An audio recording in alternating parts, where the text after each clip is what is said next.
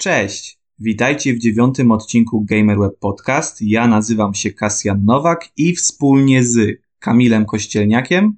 Cześć. Robertem Heustowskim. Dzień dobry. I Tomaszem Piotrowskim. Uf, jak gorąco, cześć. Umilimy wam najbliższe półtorej, może dwie godziny. Panowie, no, jest gorąco, ale gorąco jeszcze będzie, bo to chyba dopiero w czwartek i w piątek e, mają być te, te naj, najwyższe temperatury, gdzieś koło 35 stopni. No to może zacznijmy tak nietypowo. Tomku, skoro się tak wyrwałeś z tym gorącem, no to jakie pomysły na to, żeby się ochłodzić? Słucham cię.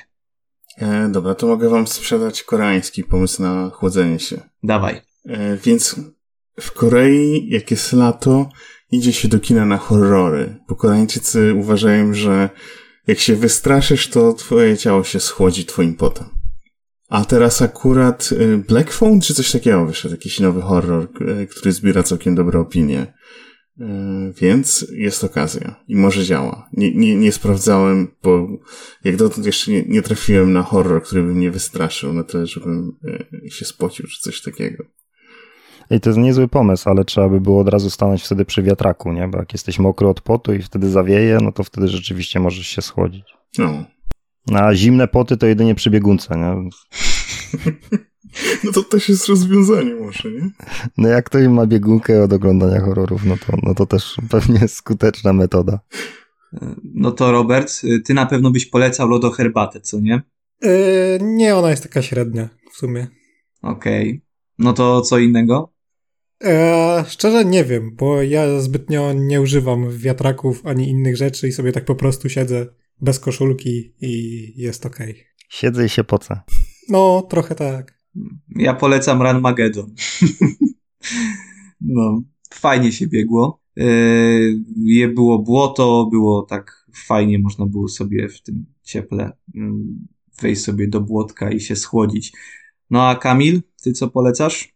No ja mam podobną metodę co Robert. W sumie no, leżę na kanapie i staram się nic nie robić, nie ruszać, bo, bo wszystko co robię mnie strasznie męczy i mnie wkurwia. Eee, I wtedy narzekam dużo, więc po prostu gapię się w telefon albo gram na konsoli. A że mam teraz wakacje, to, to mam na to trochę czasu. No wiatrak jest taką fajną metodą, nie? Taka e, klimatyzacja dla ubogich, ale się sprawdza. Tylko nie można przesadzać, nie? Żeby po prostu później ci nie, nie przewiało. Mhm. Dobra, to przejdźmy może do newsów. E, a zaczynamy z grubej Też rury. są gorące? E, tak, e, tak, kobiety. Ubisoft świętuje 15-lecie serii Assassin's Creed. Mm, jest taki no, materiał filmowy, mamy nową darmową zawartość do Valhalla. W ogóle we wrześniu ma być konferencja, która ma omówić przyszłość tej serii. Wobec tego chciałbym Was zapytać o najlepsze i najgorsze wspomnienia z Assassin's Creed, także może zaczniemy od Roberta. Okej. Okay. Mm, moja najlepsza odsłono to będzie trochę kontrowersyjny wybór, bo jest Unity. Ja uważam, że Unity jest y, świetną grą, która y, wprowadziła dużo nowości do serii i odświeżyła mechaniki, które były z nią od y, części pierwszej, właściwie to drugiej, bo Unity to bardziej taka dwójka w Paryżu. Bardzo mi się podobało, bo to była ta formuła mm, miejska, która już się trochę wtedy wyczerpywała, no ale e, Ubisoft z Unity e, zrobił e, wtedy swoje magnum opus. No problemami było to, jak ta gra wyglądała na premierę. Mm, no i słusznie wtedy ją skrytykowano, tylko że mam wrażenie, że ta łatka gry niedorobionej przylgnęła do Unity na zawsze, a niesłusznie, bo teraz to jest już gra e, naprawiona i się w nią naprawdę super e, gra, więc ja polecam Unity. A z takich najgorszych momentów to myślę, że Assassin's Creed e, Origins. Ja akurat nie jestem fanem tej pierwszej gry, e, po, powiedzmy po e, gruntownej e, zmianie konceptu tej serii i wprowadzeniu wielu elementów e, RPG. O ile Odyssey mi się całkiem podobało, tak w, Origin, w Origins było widać, że te wszystkie elementy są jeszcze niedorobione. No i fabularnie było dosyć słabo. Okej, okay, Kamilu? O ja jeszcze, jeszcze bardziej kontrowersyjnie, bo Unity jest fajny, fajną odsłoną, ale mi, mi się bardziej podobało Syndicate, czyli ta następna część, która może była bardziej dorobiona, ale przez wielu uważana jest że za część gorszą fabularnie. Akurat y, ja tak nie uważam. I gdzieś ten pomysł na dwie postacie w grze, gdzie sterowaliśmy rodzeństwem, y, bardzo mi się podobał. I też fajnie wykreowana była w tej grze postać kobieca. Dla mnie to jest taka troszeczkę poprawiona wersja Unity, że mamy grę lepszą technicznie, a tak poza tym no, też y, mechanika została troszeczkę bardziej y, dopracowana i gra się o wiele przyjemniej. I grałem po Syndicate, grałem w Unity i grało mi się gorzej. Jednak czułem, że ten tytuł jest, troszeczkę się zestarzał. Bo w Unity nie ma e, linki z hakiem. Mm.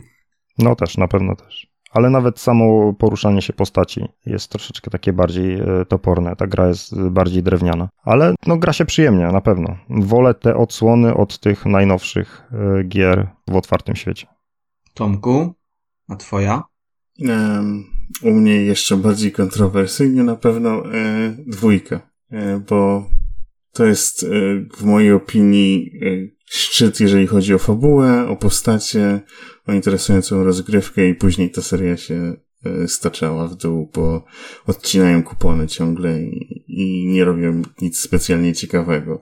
A dwójka to był tytuł, który na serio mnie e, przyciągnął do, te, do, tej serii.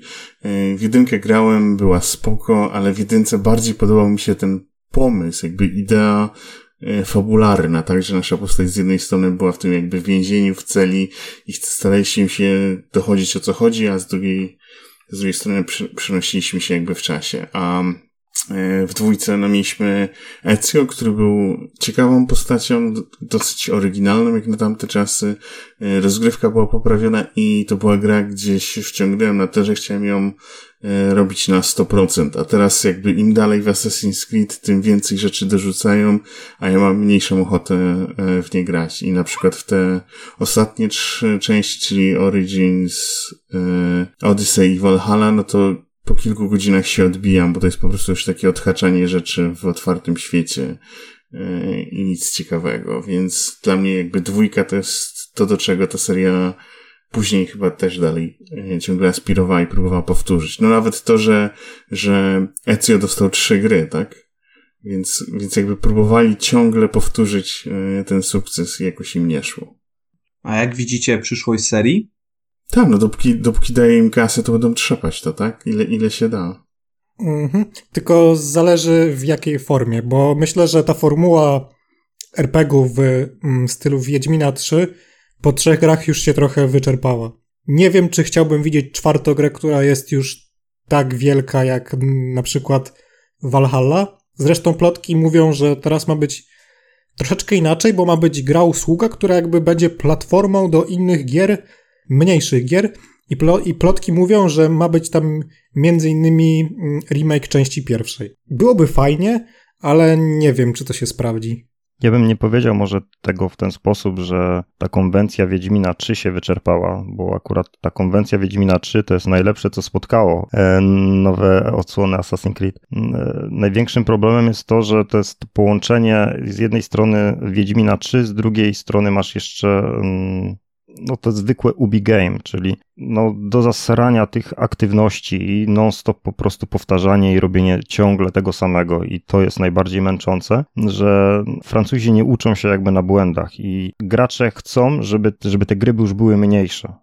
To nie chodzi o to, że te gry są słabe, bo są w otwartym świecie, tylko te gry są e, złe, dlatego że one są w otwartym świecie zrobionym w stylu Ubisoftu. I to jest największy problem, żeby oni przestali robić już gry w swoim stylu, żeby to nie był kolejny Far Cry, żeby to nie było kolejny Assassin's Creed, żeby to było coś nowego, że no więcej nie znaczy lepiej i te gry po prostu potrzebują fajnej zawartości, dobrej, ale nie musi ich być, nie musi być jej wcale tak dużo. To nie musi być aż tak rozlazłe, żeby po prostu nas zanudzić aktywnościami. Bo największą taką bolączką tych produkcji, jak dla mnie, to jest to, że ja nie chcę w te gry, na przykład w najnowsze odsłony już zagrać. Valhalla mam od premiery, nigdy jej nie zainstalowałem. E, dlatego, że ta gra jest po prostu cholernie długa i ja nie mam ochoty przechodzić wątku głównego przez 100 godzin. Po prostu nie. To nie jest aż tak dobry tytuł.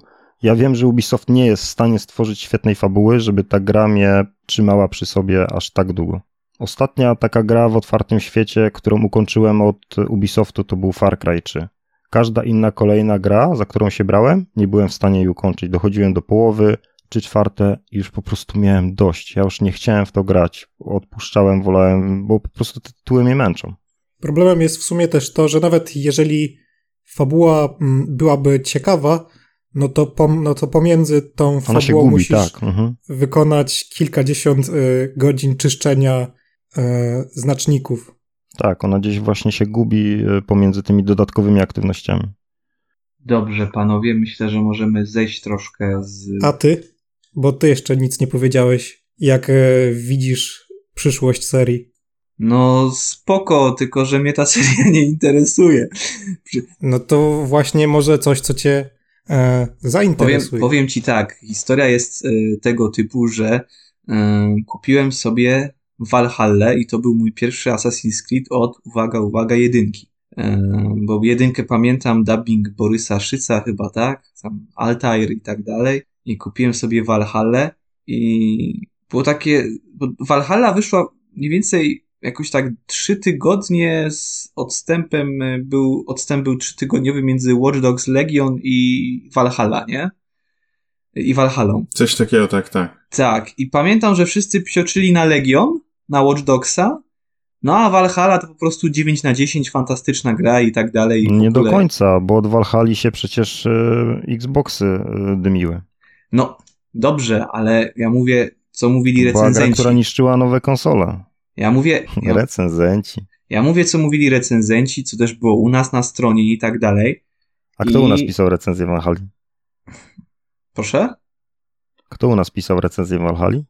Recenzję Valhalla i... Chyba Kacper. I, Watch, I Watch Dogsa Kacper. I absolutnie jakby nie umniejszam mu, bo po prostu ja jestem chyba innym typem gracza, bo ja miałem zupełnie na nie, odwrót. ale Kacper bo... chyba pojechał Watch Dogsa. No właśnie, ja kupiłem Watch Dogsa i kupiłem Valhalla wtedy i od Valhalla się odbiłem, a Watch Dogs całkiem spoko. E, Valhalla Wiesz po prostu co, bo nie... Watch Dogsom jest znacznie bliżej do ruskiego shootera jednak. Właśnie tak. Tak, zdecydowanie. I nie wiem jak... Gdyby nie Ubisoft w kiosku by się znalazł, nie? Dokładnie. No i ta Valhalla jakoś tak do mnie nie przemówiła i tak szczerze, no nie interesuje mnie już ta seria, odbiłem się chyba od niej już na wieki wieków, amen. I po prostu, no, co, cokolwiek zrobi... No ale to właśnie, to co by zrobili, pewnie jest, no załóżmy, że zrobiliby z niego właśnie ruskiego shootera, nie? To wtedy byś się zainteresował? Tak, Na to wtedy, druga wojna światowa. To wtedy, to wtedy bym się zainteresował, ale myślę, że prędzej z y, ruskiego, szat, z, y, prędzej rosyjskim shooterem zostanie Far Cry bo powiedzmy, że ta seria jeszcze jakoś mi tam gdzieś e, leży w serduszku, ale też raczej e, patrząc na części pierwszą i, i trzecią, e, nawet drugą, bo teraz to, co tam wychodzi, to, to mnie nie interesuje, a od piątki też się odbiłem po 10 godzinach, gdzie po prostu głupota tego otwartego świata w Far Cry 5, jakkolwiek świetny setting by nie był, no to spowodowało to, że, że już podziękowałem i tak naprawdę przy Ubisoftie chyba liczę już tylko na serię Anno, no i może te Settlersy jeszcze jakoś ogarną, chociaż też się boję, że nie, więc dla mnie Ubisoft to w tym momencie chyba tylko Anno. Tak, ale mają y, i Just Dance. Y, mają jeszcze kilka serii, którymi mogliby się zainteresować i które mogliby dobrze zrobić. No już, już wspominaliśmy zawsze chociażby Rayman, nie? No, ale Splinter Cell, tam też przecież masz y, niesamowite pokłady. Tak, no oni mają mnóstwo serii, które gracze chcieliby zobaczyć, e, chcieliby nowe odsłony, ale oni cały czas wałkują to samo. Nie? Tak jakby troszeczkę boją się zaryzykować. No, ale... A jak już się wzięli za Prince of Persia, mhm. no, to, no to wyszło jak, jak, jak wyszło. Najpierw zrobili totalną kaszanę, myśleli, że zrobią po prostu coś, co będzie wyglądało jak e, gra z poprzedniej epoki, a gracze się ucieszą. Tytuł został e, skrytykowany, później kolejne przekładanie e, e, premiery i no i wygląda to tak jak wygląda. Chyba już nie ma nawet daty premiery, nie? Ta gra, ona chyba będzie robiona tak naprawdę od, od podstaw. No i... Prince of Persia? Tak. Nie ma. przeszła teraz do rąk Ubisoft Montreal. Tak jest, zresztą mówiliśmy o tym w odcinku, który. Tak, tak, tak, Tak, tak. tak, tak. Ale, no, nie- ale nie ma już y, daty premiery, nie? Mhm. Y, Robert, y, coś cię gorzej słychać. No. Jakim Tak, mikrofonem wiem, teraz? że mnie gorzej słychać, bo teraz jestem na telefonie. Nie wiem, coś mi Discord na komputerze się szwankuje, ale nagrywam swoją mm, ścieżkę na komputerze mikrofonem zwyczajnym, więc na podcaście będzie słychać ok. Dobra. Okej. dobra. Y, No wracając A- jeszcze do takich. Powodzenia przy składaniu. E, W ogóle jeszcze jest y, Ja seria... myślałem, że teraz ty się tym zajmujesz. Nie. E, Ja się teraz zajmuję y, uporządkowywaniem swojego życia, ale to może to po, po podcaście. E, Jeszcze jedna seria, którą też tak Ubisoft, no może nie zarżnął, no bo Rainbow Six są całkiem spoko te nowe, ale jako, że ja byłem fanem Nowe? tych taktycznych shooterów, to też tam gdzieś wewnętrznie płaczę nad tym, że Rainbow Six nie może być taktycznym shooterem, nawet w stylu Vegas, czyli już wtedy, kiedy już tak trochę poszli w akcję, no ale nie mówiąc już o tych starych jak Raven Shield czy Blackthorn, które były przecież genialne, no ale kto teraz to kupi, no nie? To jednak trzeba patrzeć na to, żeby to, tę grę sprzedać. Niestety. Dla graczy, takich jak ja. To co? To może przejdziemy do kolejnego tematu. Przejdźmy może do polskich tematów. Mamy gameplay z Evil Westa, czyli kolejnej gry Flying Wild Hog.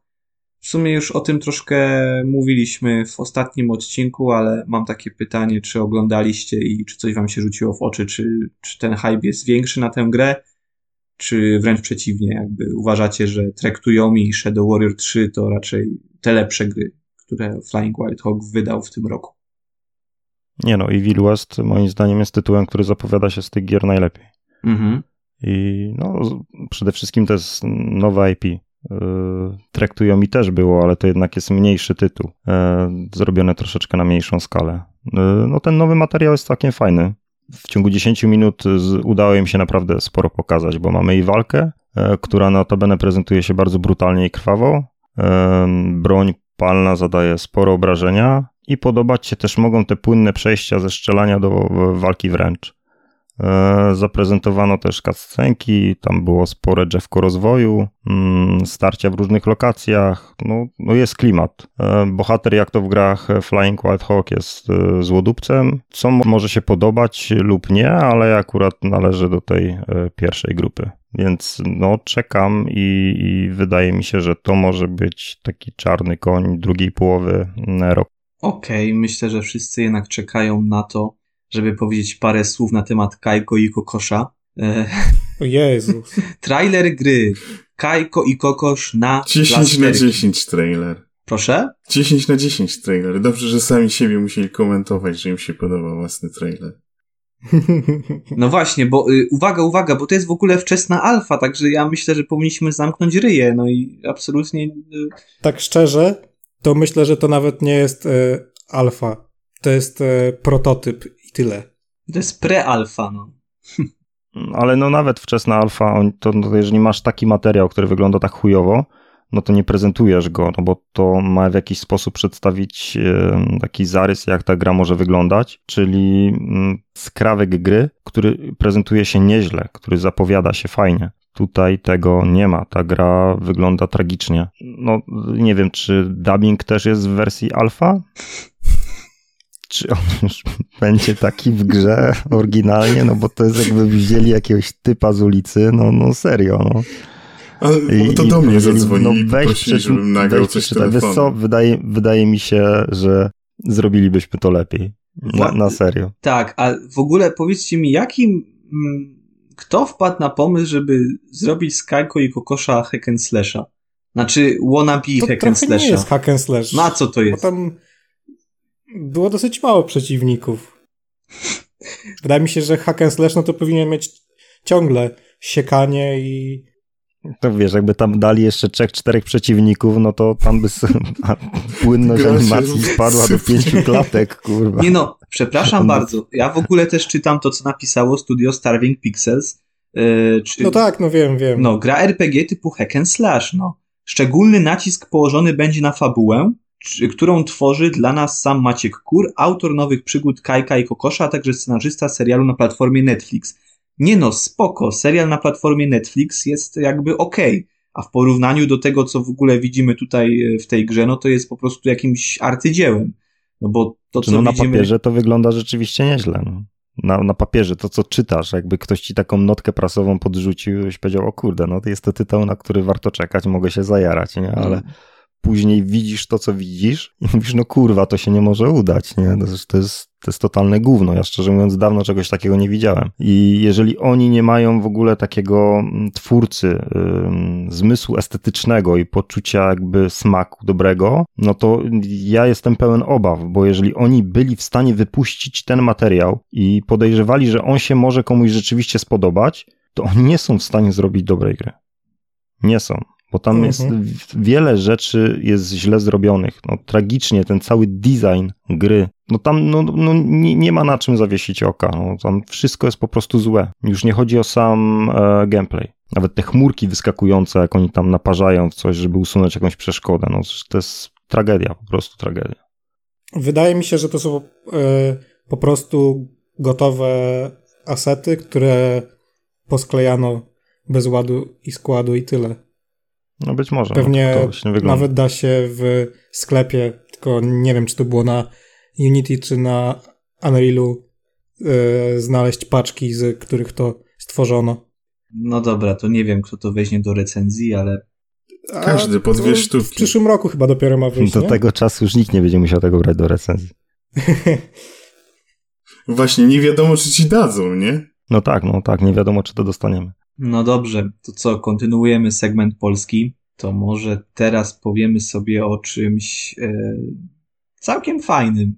Bo ja tę inicjatywę szanuję. E, This War of Mine, e, gra naprawdę fantastyczna od polskiego rodzimego 11-bit Studios, jest dostępna na stronie Ministerstwa Edukacji za darmo wraz z materiałami edukacyjnymi. Krótko mówiąc, This War of Mine wskakuje do takiego powiedzmy kanonu e, lektur uzupełniających, co jest o tyle oczywiście ciekawe, że This War of Mine to oczywiście jest gra, ale jest lekturą uzupełniającą w szkołach ponadpodstawowych i jest dostępna do pobrania za darmo. E, na stronie ministerstwa jest również scenariusz lekcji języka polskiego, którą nauczyciel może przeprowadzić właśnie na podstawie This War of Mine. No, instrukcje, broszurę informacyjne, wiadomo. Ja już widzę te wszystkie szczęśliwe polonistki w wieku 50+, plus, które napierdalają w This War of Mine po prostu.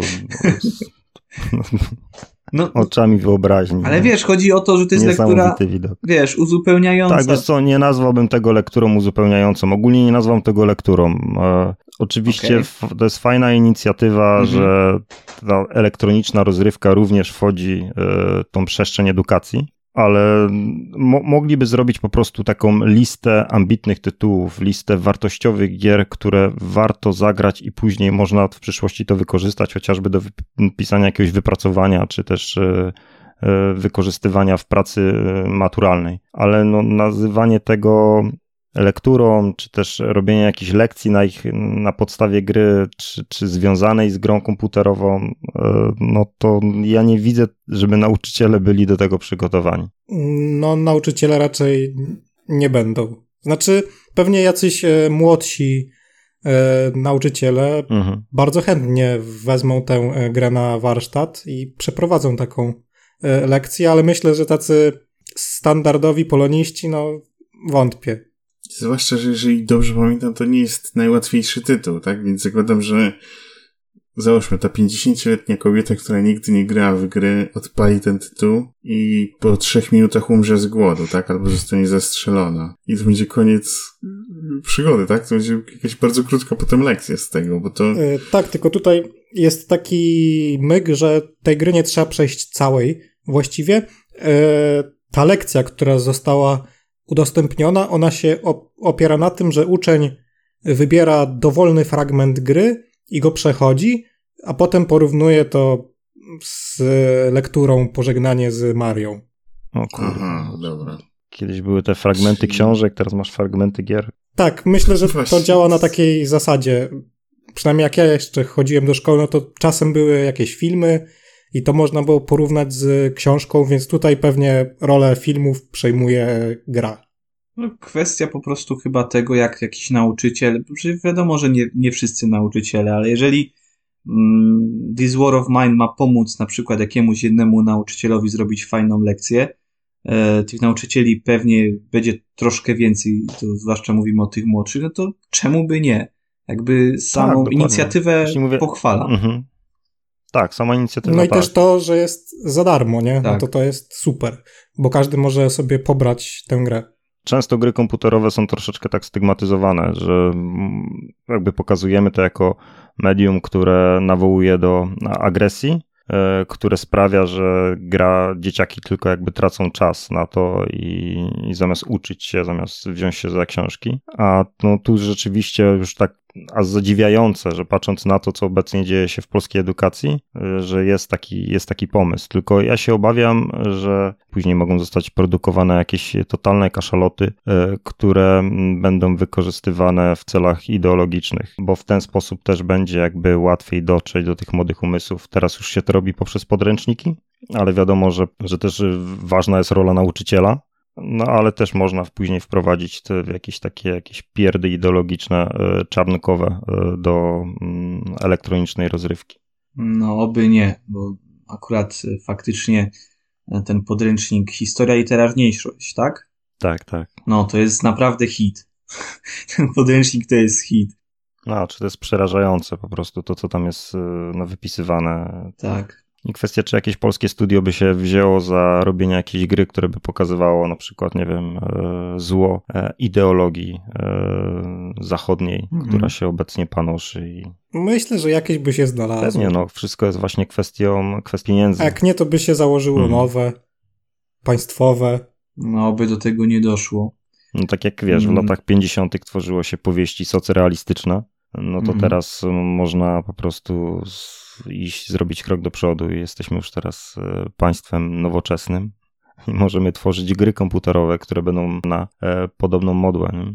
które mają po prostu jakby e, pasować ideologicznie do, do tego, co prezentuje obecnie partia rządząca. Oczywiście troszeczkę może przesadzam, ale no obecnie jak patrzymy na to, co się dzieje, no to też jeszcze kilka lat temu nie wyobrażalibyśmy sobie takich sytuacji, albo że do tego może mogło dojść, a jest jak jest. To gdzieś może być taka mm, lekka furtka uchylona, która później im da możliwość do tego, żeby, mm, no, żeby znowu mieszać dzieciakom w głowach. No, w teorii kilka odcinków temu przecież mówiliśmy o grze, która powstała na zlecenie IPN, o grze szyfrów, Tak. więc no to też jest jakby kolejna furtka. Tak, tak, tak. Tylko no, tamta jeszcze produkcja możemy uznać ją w jakiś sposób za wartościową. No tak. ale no, no kolejne mogą już no, troszeczkę przeinaczać fakty i indoktrynować. Okej, no to myślę, że możemy zakończyć ten segment jeszcze takim krótkim newsem. E, powstaje nowa gra mm, od 11-bit, ale przede wszystkim od Fool's Theory, którzy z tego co pamiętam tworzyli Seven. E, taki troszkę zapomniany już RPG tam sprzed chyba 4 czy 5 lat. Mm, gra nazywa się Vitriol, czy Codename Vitriol. Taki po prostu mm, RPG osadzony w Polsce czasów zaborów dosłownie teaser trwający 30 sekund. Więcej informacji mamy otrzymać jeszcze tego lata. No, Na tym materiale w sumie Zobaczymy. nic nie pokazano, więc nawet nie wiemy w jakiej stylistyce to będzie gra. no, no tak, zobaczymy. A dobra, to możemy iść dalej.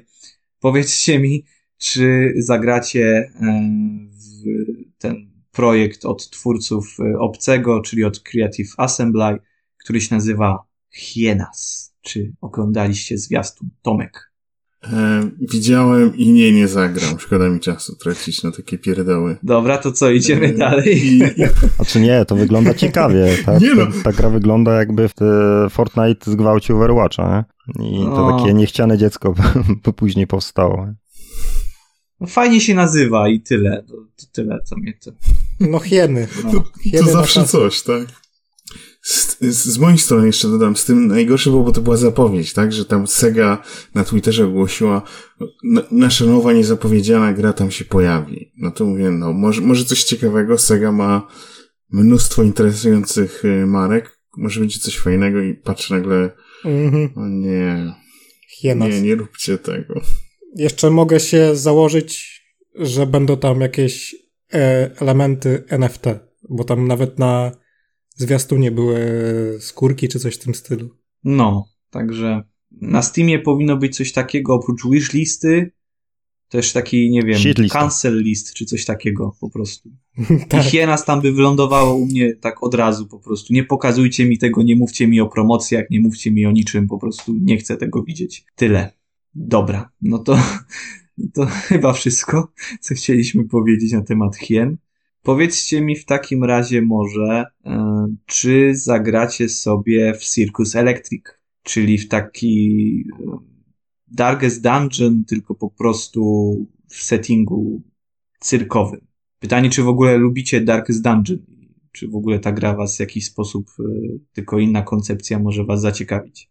Mnie chyba nie, bo co prawda w Darkest Dungeon jeszcze nie grałem, ale nie przepadam za e, grami roguelike i zwłaszcza, że Darkest Dungeon jest dosyć hardkorowy pod e, e, względem poziomu trudności, więc myślę, że to nie jest gra w moim mm, stylu. To Circus Electric ma dosyć fajną stylistykę, no ale jednak jeśli to będzie jeden do jeden Darkest Dungeon, no to niezbyt mnie to jara. A ty, Kasjan? No, ja powiem ci szczerze, że z chęcią, tylko że um, wolałbym, żeby Saber to zrobiło Spec Ops The Line 2 albo coś, coś, coś w podobie. Jakby tych Darkest Dungeon y, tylko w innych settingach było już parę. Oczywiście nie było czegoś takiego. No, był nawet polski jeden. E, Warsaw. Tak, był Warsaw, którego grałem. Był też e, znacznie lepszy Deep Sky Derelicts, którego na Switcha czasami idzie dorwać za jakieś grosze. Zresztą on już w bundlach też był, także na PC też go dorwiecie za grosze i to była świetna gra. Mm, no sam Darkest Dungeon też jest dobry. Yy, oczywiście najlepszy z tych wszystkich yy, gier, bo jednak te kopie no nie są aż takie, aż tak dobre po prostu, no nie są już takie gry na 9. No ale no nie, no myślę, myślę, że na promocji czy coś takiego to tak, jak dadzą klucz sami, to tak, ale żeby jakoś tak się wyrywać y, do gry, to, to na pewno nie od razu. No i przede wszystkim Saber by mógł coś innego zrobić. Bo tak akurat chyba 10 lat minęło, nie? Od Spec Ops The Line. Tak, tak. Teraz była chyba rocznica okrągła. No właśnie. To, to by było znacznie lepsze. Coś zagrać w podobie. Tylko, że raczej gracze wolą pewnie takie Circus Electric. No, niekoniecznie. No, tylko, że do mm, Spec Opsów ma prawa chyba Tukej, więc tu może być problem, czy oni chcą komukolwiek dać te prawa. Mhm, no ja dlatego mówię coś w podobie po prostu, no wiesz. To tak roboczo po prostu nazwałem Spec Ops The Line. No tak. Mogliby remaster chociaż zrobić. Ta gra w ogóle jest we wstecznej kompatybilności na Xboxie? Masz dobre pytanie zadał. Wydaje mi się, że tak. to jeśli tak, to w sumie można ją grać na Xboxach. Ona tak się nie zestarzała? Wiesz co, nie, trochę się zestarzała. Ja ostatnio próbowałem tak wrócić sobie i ograć na PlayStation 3 i jednak e, czuć tutaj, że, że już troszeczkę czas ją nadgryzł. Okej, okay. panowie, mm, wiemy, że no, kolejna gra od From Software jest już na końcu produkcji. Z tego co wiem, to jak czytam sobie newsy, mm, mamy tutaj takie informacje, ploteczki, że ma powrócić Armored Core. E, jako, że wy jesteście fanami tych wszystkich dziwnych gier, to może Tomka poproszę o komentarz. Z jednej strony spoko, tylko z drugiej strony ta plotka o Armored Core to chyba od Dark Souls 3 krąży. Mhm. E, że to będzie ich następna gra, więc nie wiem. Um, ogólnie um, From Software ma w swoim katalogu sporo ciekawych serii i na przykład um, mają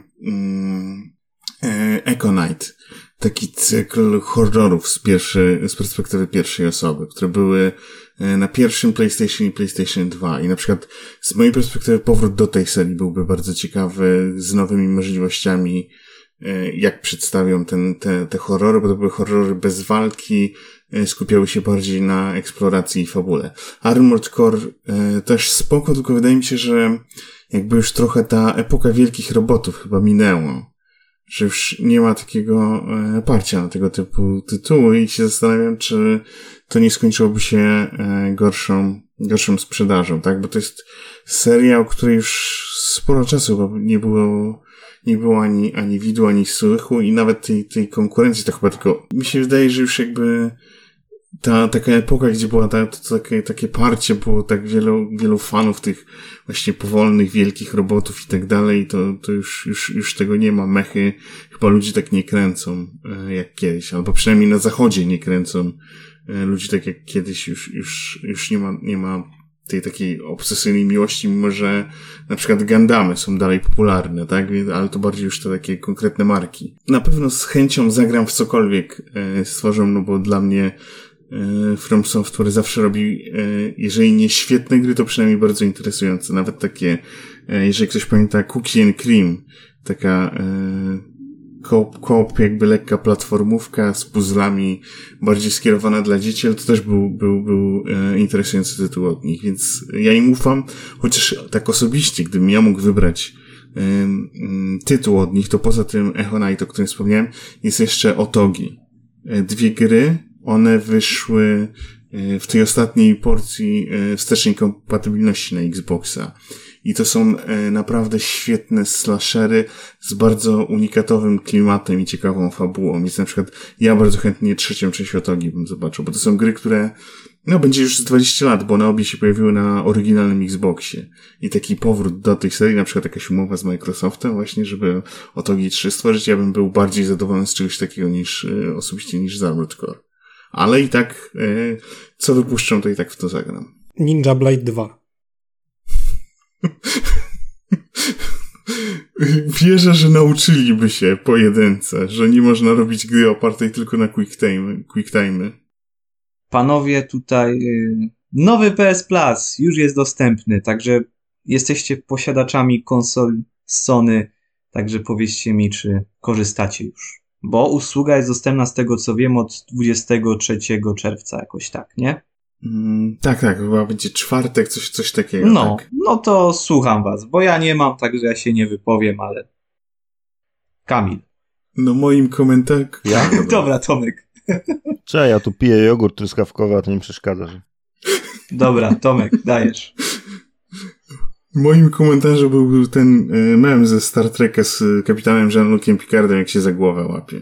Bo ja mm, z tydzień temu na podstawie tego, co jest w, w tym PS Plusie nowym w Stanach Zjednoczonych, zrobiłem sobie listę. I to była tam, załóżmy, lista 40 gier, w które chciałbym zagrać z tej usługi. Tak na serio, część z nich już, już grałem, przeszedłem, ale chciałbym do nich powrócić. I z tych 40 gier, jak, po tym jak wyszło w Europie, zrobiło się 15. Więc dla mnie to jest trochę taka, taka kpina ta usługa, że ona jest e, trochę bardziej porażką. Zwłaszcza to, że no tytuły, które powinny być, bo to są tytuły od Sony, są w innych regionach, a nie ma ich w Europie. Te, tego nie jestem w stanie po prostu zrozumieć nawet.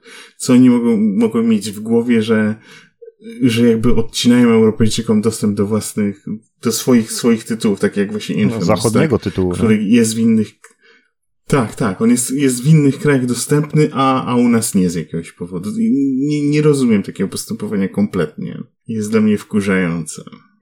Ale tak to no usługa ogólnie, jeżeli ktoś znajdzie sobie właśnie tytuły dla siebie, no to to jest całkiem, całkiem spoko opcja, poza tym, że no ten najwyższy próg jednak wypada, wypada dosyć kiepsko w Europie, że tutaj chyba lepiej, zanim wyrzucić na niego kasę, to chyba lepiej trochę poczekać, aż nawet ta lista tych starszych tytułów się rozbuduje i pojawi się ich, się ich więcej, bo, no bo jednak tam garstka gier z PlayStation 2, chyba jeden tytuł z PSP.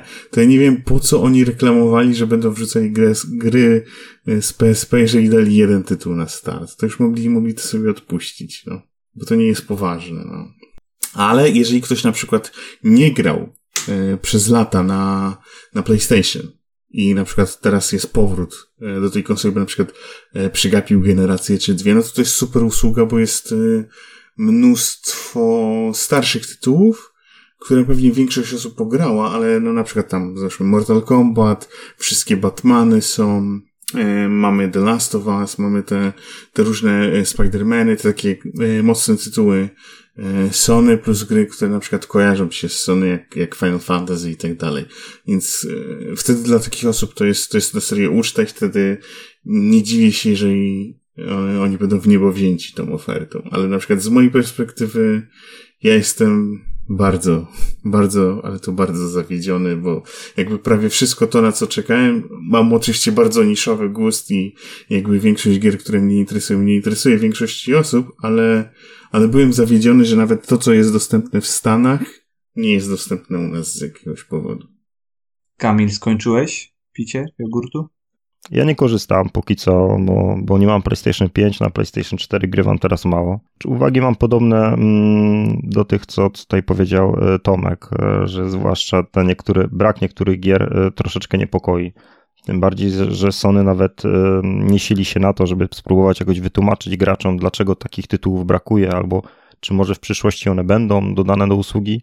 Ogólnie ten cały system e, regionalizacji w przypadku tak e, dużej usługi, jaką jest e, teraz PlayStation Plus, czyli takie konkurencja, można powiedzieć, dla Xbox Game Passa, no to podział na regiony dla mnie jest pozbawiony jakiegokolwiek sensu. I ja szczerze mówiąc nie wiem, nie wiem dlaczego to w ogóle funkcjonuje. Czy, czy to jest związane z jakimiś problemami z, nie wiem, z, z licencją, Licencją no to, ale no kurde, no Infamous, tytuł który w, na rynku europejskim był normalnie dostępny. To jest duża amerykańska produkcja, e, którą można było kupić e, w pudełku, którą można było kupić e, cyfrowo. I, I to jest popularny tytuł, popularna seria, i nagle pierwsza część po prostu nie jest dostępna w tej usłudze. No, ja tego nie potrafię zrozumieć. No ale to też z drugiej strony to nie jest coś takiego, co mogę powiedzieć, no nie opłaca się kupować, bo nie ma pierwszego Infamousa, nie? To ta, dla kogoś, kto właśnie ominął tą generację poprzednią, dla osób, które mm, grają, nie grają tak dużo jak my, czyli gdzieś tam ugrywają sobie tygodniowo mm, albo nawet miesięcznie jeden, dwa, trzy tytuły, no to to jest fajna mm, opcja, bo naprawdę jest dostęp do wielu gier. I już tutaj nawet nie mówię, że trzeba kupować od razu premium bo jeżeli ktoś nie chce grać w stare tytuły, no to te dodatkowe 80 zł rocznie nie musi tego wydawać. Może wtedy sobie zainwestować e, w drugą opcję ekstra e, i ogrywać sobie gry z PlayStation 4 i PlayStation 5. Ta biblioteka może nie jest tak e, owocna, jak Sony to na początkowo zapowiadało, ale, ale tam jest naprawdę wiele świetnych gier. No przede wszystkim masz większość tych tytułów ekskluzywnych od, od Sony, które z poprzedniej generacji. Sporo tytułów już z, z PlayStation 5. No i też są gry od mniejszych studiów e, zewnętrznych jakieś takie indyki, czyli dokładnie to, co, co, co, co znamy z, z Xbox Game Passa.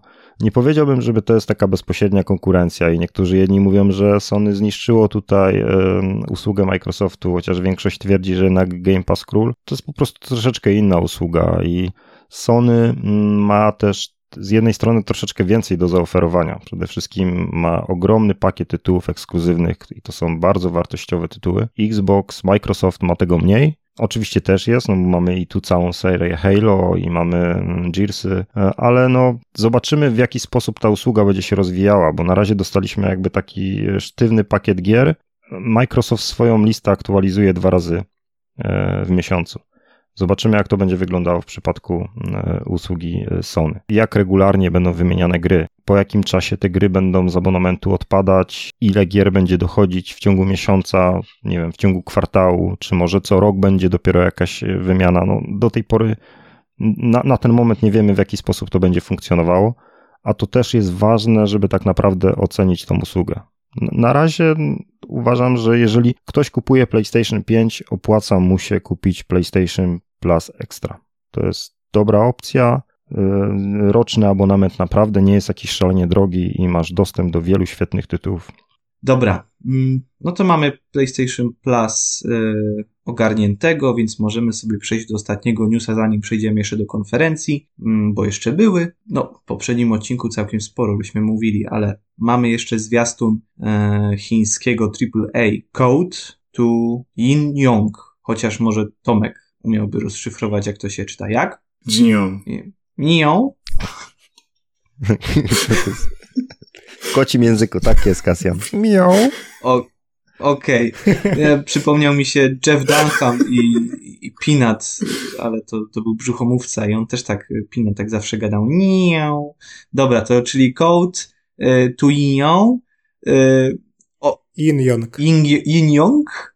Nie wiem. Official trailer Unreal Engine 5. Tomek, oddaję ci głos. Z mojego doświadczenia nie grałem jeszcze w naprawdę dobrą chińską grę, więc yy, jestem ciekawy, czy im się uda. Bo jest na przykład taka już e, coraz bardziej popularna yy, seria na przykład japońskich gier yy, RPG Sword and chyba Fantasy, czy coś takiego. Tego chyba ósma część teraz wychodzi za miesiąc. I próbują, ale długa droga jeszcze przed nimi. Więc no ja jakoś tego nie widzę. No. Jakby wiem, że w Chinach są de utalentowani deweloperzy, ale oni zazwyczaj pracują dla Ubisoftu i na przykład wykonują tam trawę czy drzewa do, do kolejnych Assassinów czy innych gier, więc e, ja podchodzę sceptycznie, zwłaszcza jak, jak, jak słyszę AAA, e, to, to teraz mówię, no na razie jeszcze im się nie udało przeskoczyć jakby z czegoś, co nazywałbym indykami do, do, do, na wyższą półkę. E, ale może, może, wiem, że było na przykład mnóstwo interesujących projektów. Sony reklamowało to, to chyba się nazywało PlayStation Hero China, czy coś takiego. Tak była taka akcja, że miał, ileś lat temu, że miało być mnóstwo takich ciekawych projektów gier E, chińskich, które właśnie Sony miał publikować i jeżeli się nie mylę, to żadnej z tych gier nie wydali jak tak, dotąd. chyba żadnej. Więc, Czy no tam był Wukong na tych zwiastunach? Bo chyba on tak się zapowiada na jedno z takich gier, które mogą się udać z chińskich deweloperów. E, wydaje mi się, wydaje mi się, że był wtedy. Tak, okay. tak. Ale no, no mówię, no trzeba, trzeba chyba poczekać, aż w końcu jakby pojawią się te tytuły i, i będzie można je sprawdzić. No, w to, co grałem na razie, to widać jakby na przykład braki, że, że nie opanowali jeszcze na przykład tego y, y, Unreal Engine 4 na przykład w tych tytułach. No, nawet w ten grałem. In Young y, na zwiastunie trochę klatkuje. To no prawda, i on też jakoś świetnie więc... nie wygląda. No, ta gra ani nie wygląda na AAA, no, nie. ani nie wygląda na Unreal Engine, więc no jak ja no mam podobne odczucia tutaj co Tomek, jeżeli chodzi o chińskie gry. Raz, raz czy dwa razy dałem się nabrać i wziąłem do, wziąłem do recenzji. Te gry często potrafią w niektórych momentach jakby udawać dobre, dobre produkcje, ale są jakby troszeczkę niedorobione i one nie, nie są takie spójne i kompletne, jeżeli chodzi o, o to, żeby powiedzieć, że jako całokształt to jest y, fajny tytuł. Te ich produkcje to są trochę takie, to z czego słyną e, Chińczycy, podróbki Chociaż dobre recenzje zgarniała ta chińska Metroidvania z tym królikiem, to się chyba Fist nazywało. Tam miało całkiem dobre recenzje. Ja wiem, że to nie był AAA, ale no ta gra tam miała chyba z 90% na Steamie, czy 80% tak na luzie. Znaczy no to, no to tak, tak, tak jak e, mówił Tomek, że poza jakby takie dobre indyki oni jakby jeszcze nie zrobili e, tego kroku do, naprzód, nie? Czyli mhm najpierw niech zrobią dobrą grę, nie wiem, z takiego średniego segmentu, średniego budżetu, a, a później się biorą rzeczywiście za tytuły wysokobudżetowe. No ale nazwali to jakiś Yong, no to jak to ma być dobre, powiem ci szczerze. No, no tak, no. The, the first y, Unreal Engine 5 open world of Yinion's heroes a part of Yan Yu. No, jak to ma być dobre? Jak chcesz to sprzedać komuś tutaj w Polsce, to zwłaszcza, świetnie wiesz, to jakby... wiesz. To tak, świetnie. a tribute to Yinion in the name of Wuxia, no to chłopie, no. A tak, biorę ruskiego shootera, prawda też mam tam te takie, wiesz, cyrylicą napisane, ale to przynajmniej wiem o co chodzi, a tu Wuxia, teraz no będziemy no, sławni w Chinach po prostu, Kasjan, będziesz kurwa chińskim memem teraz. No, przepraszam bardzo, ale ja po prostu nie rozumiem. To są no. te sztuki walki ja po prostu nie rozumiem i ja tego nie biorę do recenzji, bo jak ja to potem przeczytam nawet, no daj spokój. Nie no, teraz, teraz po twojej bezbłędnej chińskiej wymowie nie pomyślałem, że jesteś tym, tak, Chińczykiem Dostaniesz honorowe obywatelstwo. Myślę, że Jutro o ósmej e, przyjdzie e, list z ambasady chińskiej. Tak, i będę musiał zainstalować kamerę w każdym pokoju i zbierać punkty. Także spokój. E, już mają, pewnie już zainstalowali, nie? No tak. O Boże, dobrze. Mm. Dobra, to mamy Jaki masz telefon, Kasjan? Yy, o kurde, Realme, o Boże. No, już po tobie po prostu. To już po... Wiesz, już, już wszystkie, e, wszystkie porty USB w kompiecie wysiadły, myślisz, że to jest przypadek, tak? Nie sądzę, no. No więc właśnie. E, Kamil, dograj tam na początek anielski orszak i tak dalej, wiesz? To... Mm. Czas się żegnać. Ostatnio e... szukałem, mówię, że jak mamy płynne przejścia, żeby jakiś dżingiel wstawić, ale to ja nie mam. Orszak. Anielski orszak. Okej. Okay. Dobrze. Ale nie, panowie, wiesz, jakąś kon... laskę, która tam mówi, oh yeah, so good, oh. Ale mówię, kurwa, nie, ale tre cringe. Mówię, nie. Mm, so good. Wiesz co, to znajdź taką, która mówi poprawnie jinion i to tak. Ja nie wiem, ja nie wiem, co Chinki mówią, kiedy jest im dobrze, ale... Tomek, wiesz coś może na ten temat? jak, jak tam krzyczały dziewczyny? dosyć cień, znaczy z mojego doświadczenia, tak? E, nie miałem okazji e, pić jakiejś gigantycznej, milionowej próbki, tak? Żeby porównywać, ale to raczej był taki pisk. Z uwagi na poruszanie wrażliwych tematów, spory fragment podcastu został poddany cenzurze obyczajowej. Okej, okay, czas na konferencję. Kasjan, to jest takie nudne tematy w ogóle. Co to były za konferencje? No były konfer różne były konferencje, targi, uwaga, uwaga, Capcom Showcase, czyli znowu coś e, nie dla mnie, ale dla was. Także Robert, czy coś tam na Capcom Showcase e, możesz polecić? Co ci? E, szczerze nie. E, co to było? Gitara? E, uczę się jakichś takich chińskich jakichś utworów, wiesz, żeby bajerować okay. dziewczyny. No, no to na Capcom Showcase y, w sumie nic nie mogę polecić, no bo były trailery gier, które już się jakby ukazały, albo mają się ukazać y, na, na dniach.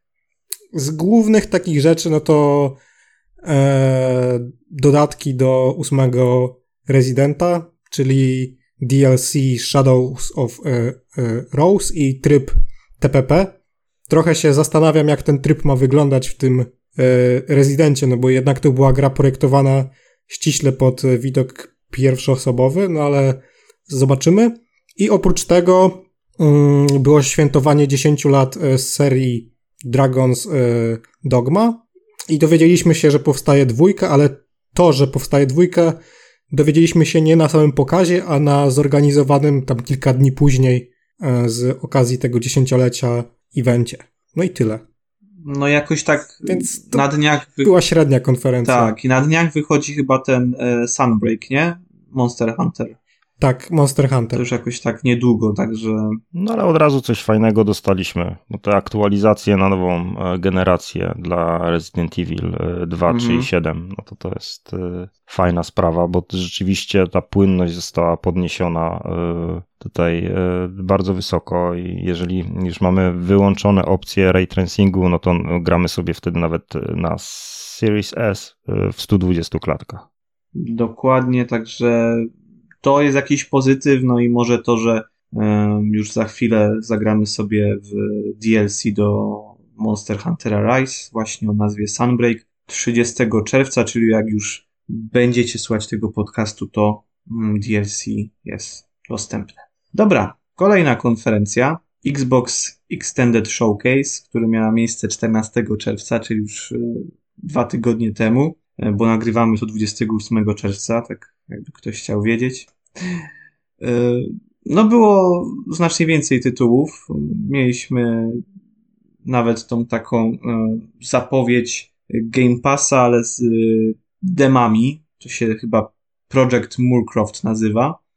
Owszem. Mieliśmy jakieś tam gadki o grach Bethesdy, mieliśmy parę ciekawych tytułów, też w formie właśnie różnych pogadanek, jak chociażby ten Hot Wheelsy do Forza Horizon 5, czy o Minecraft Legends, które też ma wyjść. No, powiedzcie mi, jak się może zapatrujecie na te, na te demka.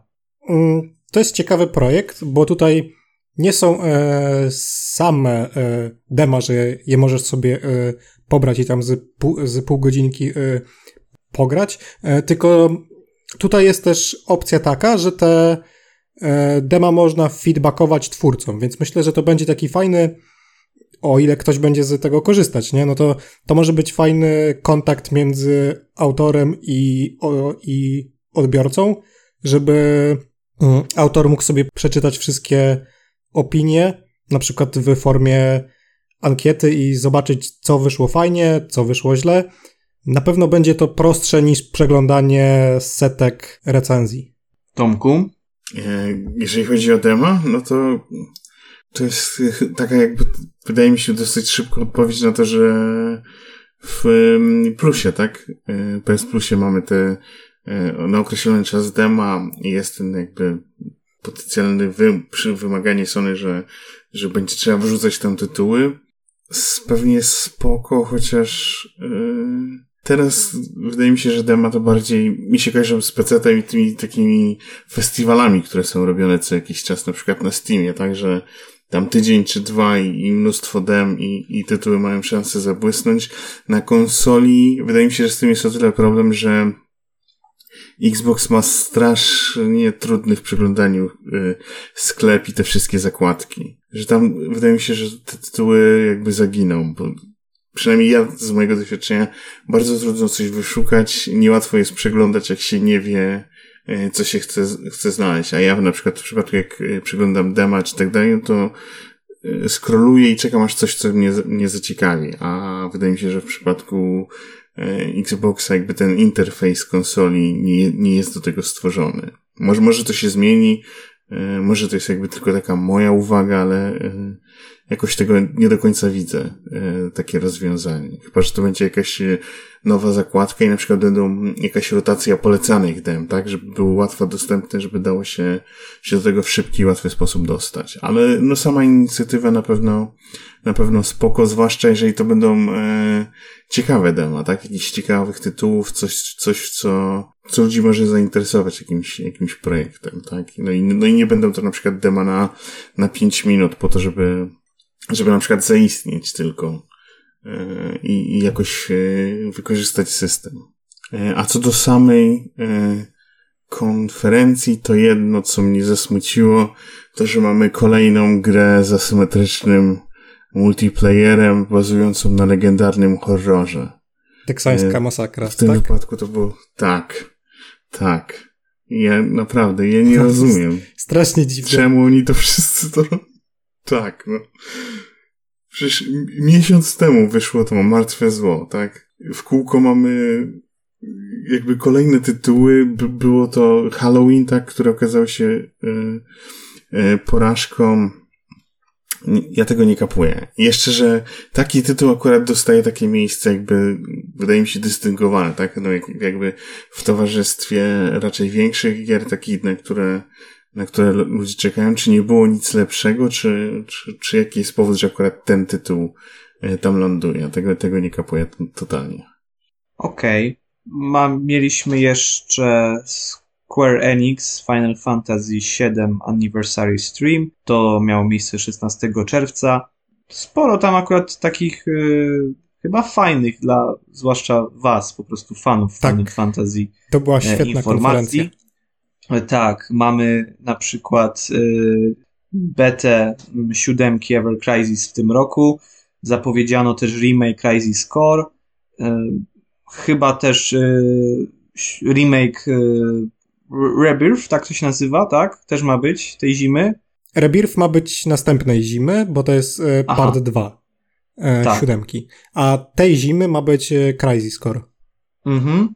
No i trójeczka, y, a czy Boże, remake y, Finala ma się, siódemki ma się zamknąć w trzech częściach. Tak przynajmniej y, z tego co wiem, y, tak właśnie ma się to Mhm. zadziać.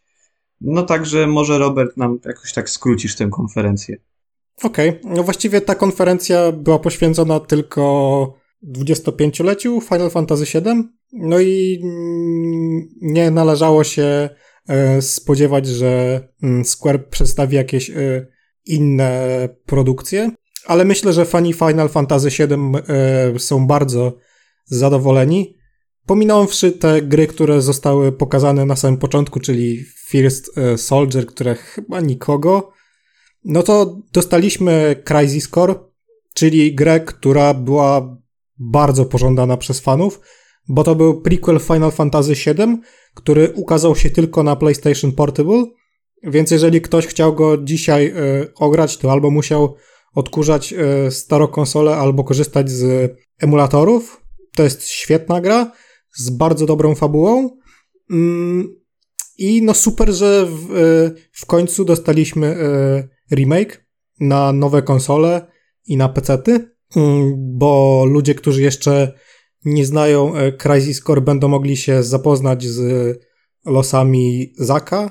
I oprócz tego też to, co wszyscy się chyba e, spodziewali, czyli part 2 e, następnej zimy. Dosyć szybko, myślę.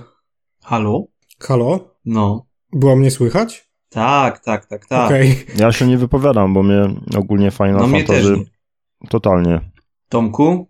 Mnie zastanawia jedna część, jedna rzecz jakby. E, no bo Crisis Core był powiązany fabularnie z oryginalną mhm. siódemką. I, I teraz wydają e, remake, e, który to chyba nie będzie dla nikogo spoilerem wielkim, odstaje fabularnie od tego, jak, jak wyglądała fabuła siódemki. I e, czy spróbują coś zmienić w tym Wydaje mi się, że Crisis Core, czy... E, nie zostanie, tam nie będzie żadnych e, zmian, bo nawet na zwiastunie było widać, że cutscenki te cinematikowe, mm, prerenderowane, to są te same, które były na PSP, tylko że są przeskalowane do wyższej rozdzielczości. Hmm. No właśnie, więc to może być dosyć ciekawa sytuacja, czy osoby, które na przykład nie znają się do końca, nie będą pogubione. To mnie, jakby od samych gier to mnie bardziej ciekawi, no bo y, w Crisis Core y, zagrywałem się na PSP.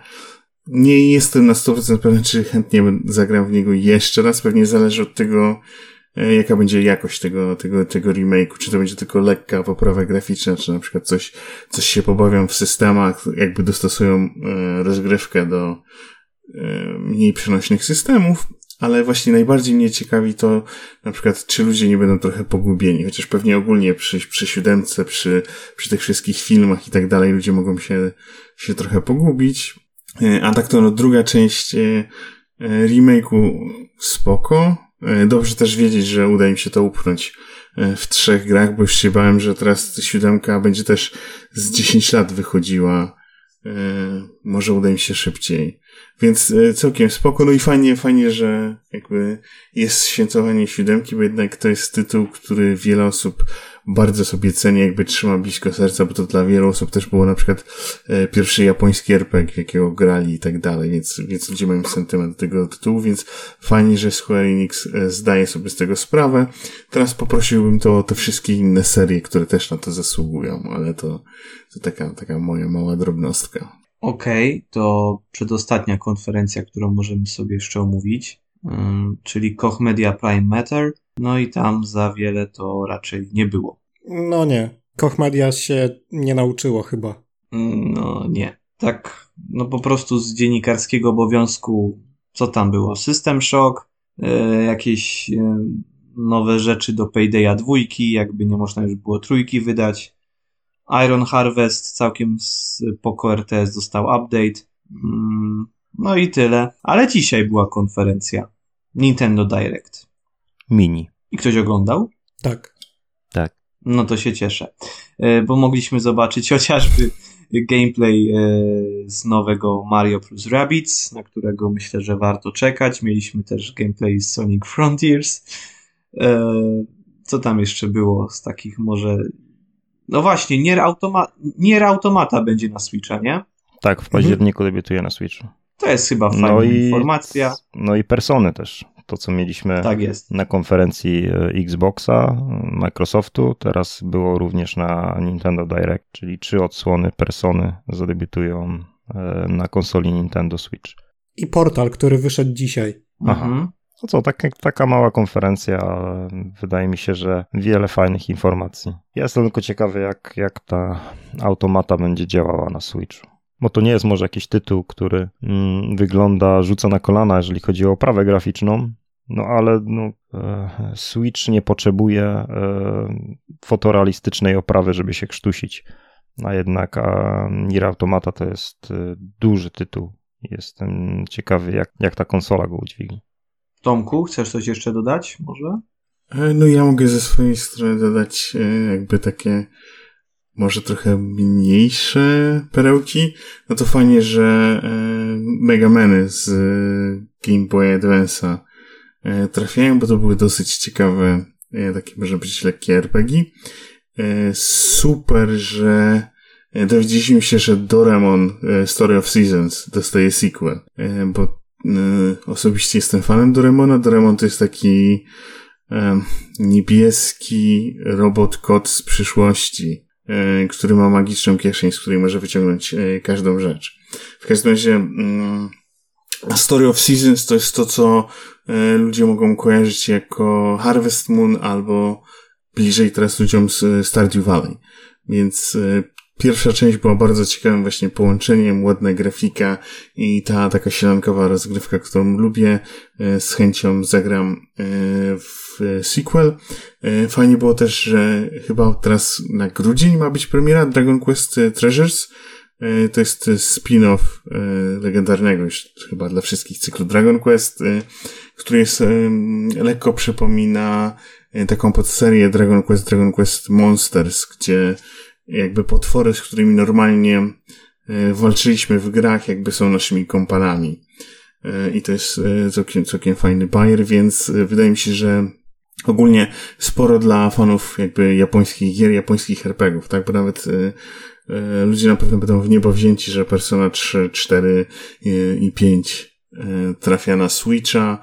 E, Też dzisiaj, chyba już dzisiaj już chyba jest aktywne demko e, tego takiego remake'u Live Alive Square Enix, taki starszy RPG, który chyba za niecały miesiąc ma, ma, ma premierę i teraz przez miesiąc będzie można pograć e, w to demko, żeby sprawdzić, czy, czy to, to ludziom pasuje. Więc e, pewnie mm, to nie były te bomby, których ludzie jakby się spodziewali, bo, bo e, kilka dni temu było, było takie ten hype, dobra, w końcu zapowiedzą Metroid Prima, e, Bayonetta, dostaniemy jakiś konkretny co z Zeldą. Tutaj był właśnie ten partnerski, czyli te, te gry e, nie bezpośrednio od Nintendo, ale wydaje mi się, że całkiem, całkiem, całkiem udane, zwłaszcza jak ktoś lubi te takie może trochę bardziej niszowe, japońskie bardziej produkcje, to to, to było cał, całkiem przyjemne, e, miło się oglądało.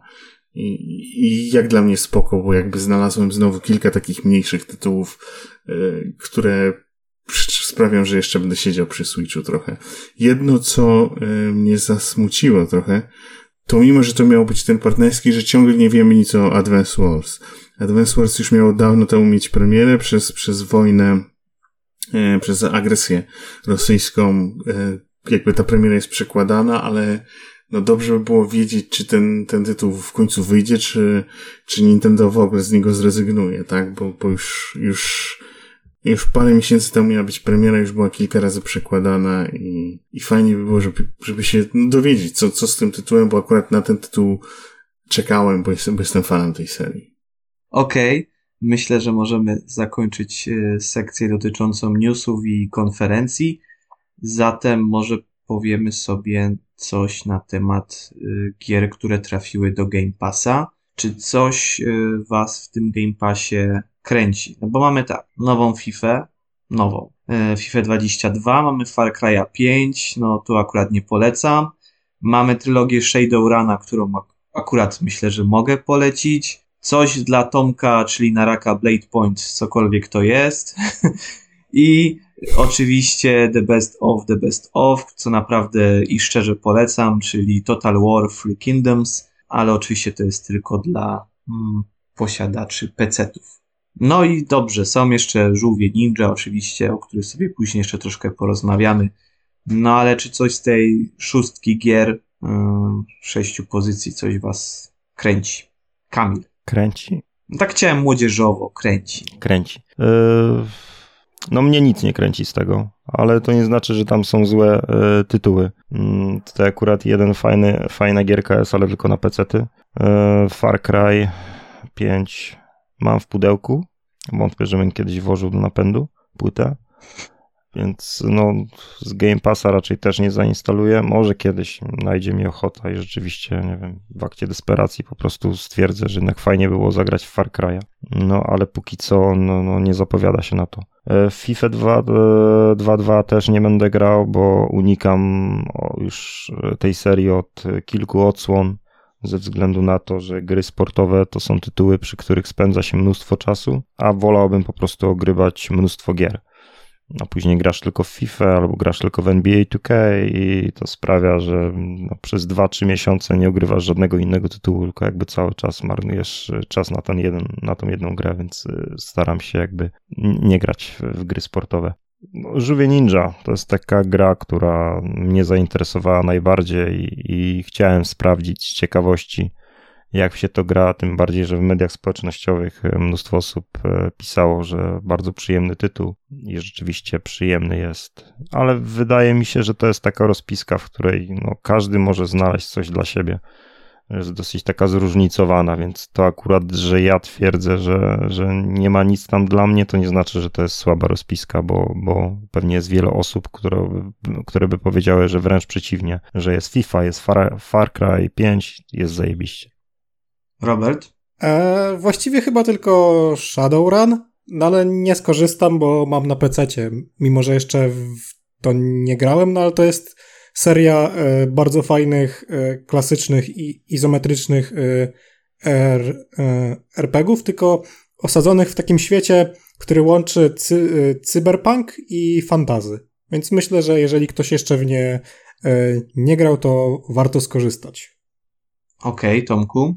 No w moim wypadku Shadowruny skończyłem na PC, Far Cry'a 5 chyba na Playku 4 i to co mnie najbardziej interesowałoby to spróbować przekonać się do y, Total War'a, bo ogólnie lubię tą serię, ale akurat przy Three Kingdoms bardzo mi nie pasuje e, stylistyka, tak jak wyglądają te postacie, bo jestem przyzwyczajony do jakby epoki Trzech Królestw w wersji e, Koei Tek -hmm. Tecmo i ich, e, ich cyklu Romance of Three Kingdoms i inna gra e, z tymi samymi postaciami jakoś, e, to mi się ciągle od premiery gryzie, nie mogę się przekonać do tego, jak te postacie wyglądają, bo dla mnie na przykład Cao Cao nie wygląda jak Cao Cao, albo Liu Bei nie wygląda tak, jak Liu Bei powinien wyglądać i, i to mnie nie, jakby trochę wkurza, ale teraz jak za darmo będzie, no to, to może łatwiej będzie to przełknąć. No i e, w Żółwie Ninja tylko muszę czas znaleźć. To bardzo chętnie zagram, bo e, jeżeli się nie mylę, to to jest e, gra tej samej ekipy, która stworzyła Streets of Rage 4, czyli jakby powrót innej chodzonej bijatyki, ja akurat lubię chodzone bijatyki, więc e, jestem, jestem ciekawy tego tytułu, zwłaszcza, że jakby Żółwie Ninja to jest jedna z tych gier, z których mam jakby pozytywne e, wspomnienia z lat dzieciństwa i, i chętnie zobaczę, jak właśnie jak właśnie sprawdzałem się w nowej wersji, tylko no, jest ta, ta bolączka, że akurat ostatnio czasu brak, więc nie miałem jeszcze nawet e, okazji jej zainstalować.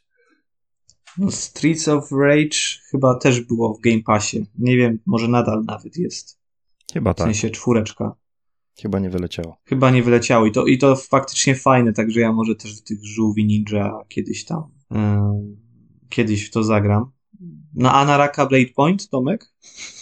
E, a więc e, to jest Battle tak, Royale. widzę właśnie na Steamie. Battle, I... Battle Royale, treści seksualne wieloosobowe. No mówiłem, że coś dla nie ciebie. Nie została no. dodana kampania specjalnie dla... Teraz Jeszcze nie, tego, ale ma zostać A to nie wie. Bo na Extended Showcase chyba o tym mówili? Zapowiedzieli, nie? Że będzie kampania. Tak. Więc może jak wyjdzie ta kampania, to może wtedy w to zagram, bo niestety Battle Royale to jest kompletnie nie mój typ gier. Znaczy, mogę pograć, ale po trzech meczach się nudzę i odinstalowuję, więc szkoda mi czasu e, na instalację, niestety. Ale jeżeli pojawi się kampania, to, to sprawdzę, bo podobno system walki jest tam całkiem spoko. Dobra, Kamil, no to może coś o tych żółwiach ninja. Przejdźmy tak sobie płynnie. No nie płynnie, do sekcji recenzji. To. Takie płynnie. Z, na, z naraka do żółwi ninja. A ja bym chciał no była, była piłka Miałeś wystawioną piłkę, ja mówię teraz, a może na raka jeszcze tak. Black Point. No bo tam chciałem taki żarcik z tym Battle Royale i treściami, a dobra, nieważne. Chciałem tak to No i co, Tomka ktoś się zaśmiał, ktoś się zaśmiał. I Kasjan, No, no. Tomek się zaśmiał. Nie no, spoko. Teraz po prostu musisz powiedzieć, ktoś musi powiedzieć Kałabanga, kałabanga, czy no, coś ale takiego. to czytałem to, przejście. e, czytałem. Oglądałem recenzję właśnie Żółwi. Jak on się nazywa? Archonik? Ten youtuber? No, no, No, coś i on takiego, na tak, końcu tak. chciał powiedzieć i wiesz, na końcu recenzji kałabanga i za chwilę mówi, o kurwa, ale cringe, coś tam, nie? Ale to tak fajnie mu wyszło w tej recenzji, nie? Bo rzeczywiście jak ktoś tak krzyknie, to, to wychodzi trochę to. No nie za bardzo. No, a Kasjan, no zapowiedź, no zapowiedz tą recenzję. Ja bym chciał, żebyś powiedział cały tytuł tej gry, którą będziemy teraz omawiać. Dobrze. No Nie żółwie ninja, bo to nie jest, wiesz, no nie, to nie jest tytuł. To nie jest tytuł. Nie no, Masz gdzieś tam tak, zanotowany? mam wersję też chińską, ale ja może jednak powiem ją po angielsku. E, no to Kamil, chciałbym, żebyś nam tutaj Tak. wszystkim e, słuchaczom e, zrecenzował grę, która nazywa się Teenage Mutant Ninja Turtles Shredder's Revenge. Pięknie. Pięknie. Dziękuję, E, dziękuję.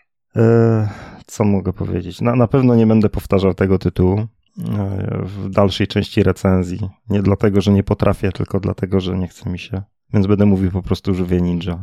To, co Tomek już mówił, no to jest kla, klasyczna chodzona bijatyka nawiązująca do takich gier produkcji z automatów e, z początku lat 90. w Polsce, no i z lat e, 80., no, ale też do kreskówki z końca lat 80., która u nas również była bardzo popularna. E, Tak więc na pewno gra żeruje trochę na nostalgii milenialsów, ale robi to bardzo dobrze i, może się podobać również młodszym graczom. Tak jak to w grach tego typu, e, sama rozgrywka bazuje na bardzo prostym pomyśle, idziemy w prawo e, i rozwalamy każdego napotkanego przeciwnika, a na końcu każdego z kilkunastu rozdziałów mierzymy się z bossem.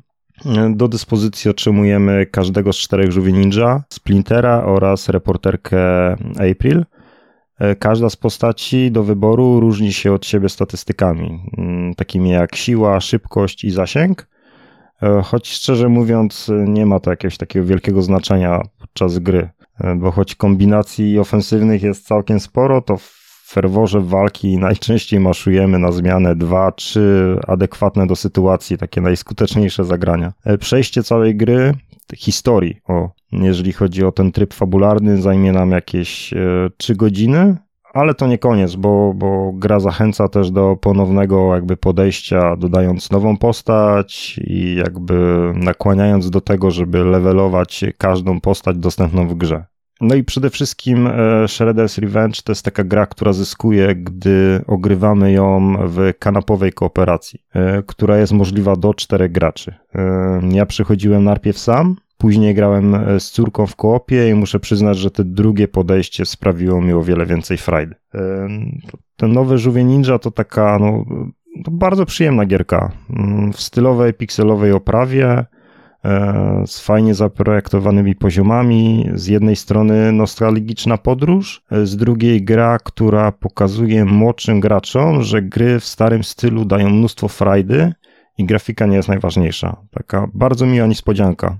No i w dodatku dostępna w Game Passie, więc e, no, można ugrać sobie w ramach abonamentu, więc fajna opcja.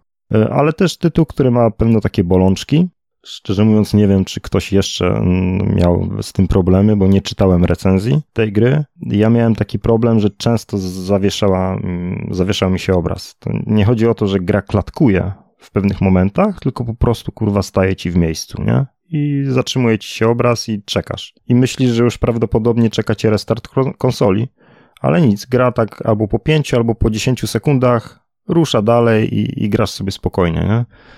No i co miałem jeszcze taki problem, że mm, zupełnie zeżarło mi save gry. Jakby zupełnie postęp gry został skasowany. Miałem już e, tytuł na ukończeniu, byłem chyba w 13 czy 14 rozdziale. Uruchomiłem grę, żeby, mm, żeby ją dokończyć i nagle po prostu miałem tylko opcję zacznij nową grę. Nie miałem kontynuuj. Nie miałem wszystkie jakby postępy postaci, wszystko mi się skasowało. Więc no taki dosyć e, kłopotliwy problem techniczny i całe szczęście jakby gra, gra się przyjemnie, i przejście do, do tych 12, przejście tych kolejnych 12, 13, 14 rozdziałów no, trwa tam 2-2,5 godziny, więc no, można to było jakoś przełknąć. No ale przy grze tego typu takie problemy nie powinny się zdarzać. No ale no, jeżeli chodzi o taką czystą przyjemność płynącą z walki, no to, no to jest frajda. No, jest frajda i córce też się bardzo podobało. Miałem olbrzymią przyjemność, że mogłem e, z sześcioletnim, z sześcioletnią córką ukończyć e, jakby grę od, od początku do końca i bawiliśmy się przy tym naprawdę świetnie. W, dwie, w dwa wieczory nam się udało. Tak więc e, bardzo fajny tytuł, więc jeżeli jeszcze nie zainstalowaliście, to, to, to polecam, bo, bo warto, tak mi się przynajmniej wydaje. Że nawet osoby, które z, tam z młodszego pokolenia, które nie, nie mają jakichś takiego e, nostalgicznych wspomnień związanych z graniem na automatach,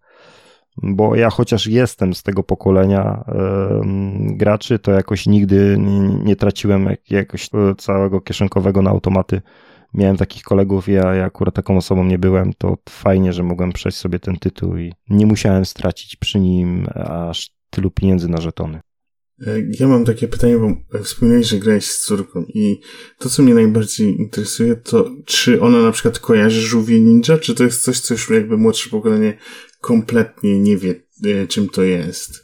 Nie, no bo jak, mhm. jak my byliśmy dziećmi, no to żółwie ninja Tak, ale to właśnie nie? za sprawą tej kreskówki teraz... z, lat, e, z końca lat 80., gdzie hmm. ona brylowała u nas w telewizji na początku lat 90., więc tam dobrze to kojarzymy. Mm, więc nie, ale jeżeli chodzi o dzieciaki teraz, no, no, nie ma takiego medium, które by im po prostu zareklamowało te żółwie ninja. Gdyby były Wydaje teraz mi się, jakieś, że żółwie ninja cały czas powstają. Nowe y kreskówki. Być może, być może powstają, ale tak naprawdę no, nie ma jakiegoś takiego dostępu do tego, więc yy, ani na, nie wiem czy w telewizji lecą, bo ja akurat telewizji nie oglądam, nie mam kablówki, no ale na Netflixie nie są jakoś szczególnie promowane, pewnie nie ma ich. E, I tutaj w żadnej tej innej, tej streamingowej platformie, no to też się z tym nie spotkałem. Więc e, to rzeczywiście był chyba taki pierwszy kontakt z córki e, z żółwiami ninja. I gdzieś takie no, pytania były, nie? No, dlaczego te żółwie są takie duże, albo nie wiem, czy to są nastolatki zamienione w żółwie, czy, czy żółwie zamienione w nastolatków, więc no, no ale fajnie, fajnie, że taki tytuł powstał, bo to rzeczywiście gdzieś tak od, odświeża e, tę markę. No, jasne. No i taka okazja jak u ciebie, że można to młodsze pokolenie, przekonać, młodsze pokolenie przekonać.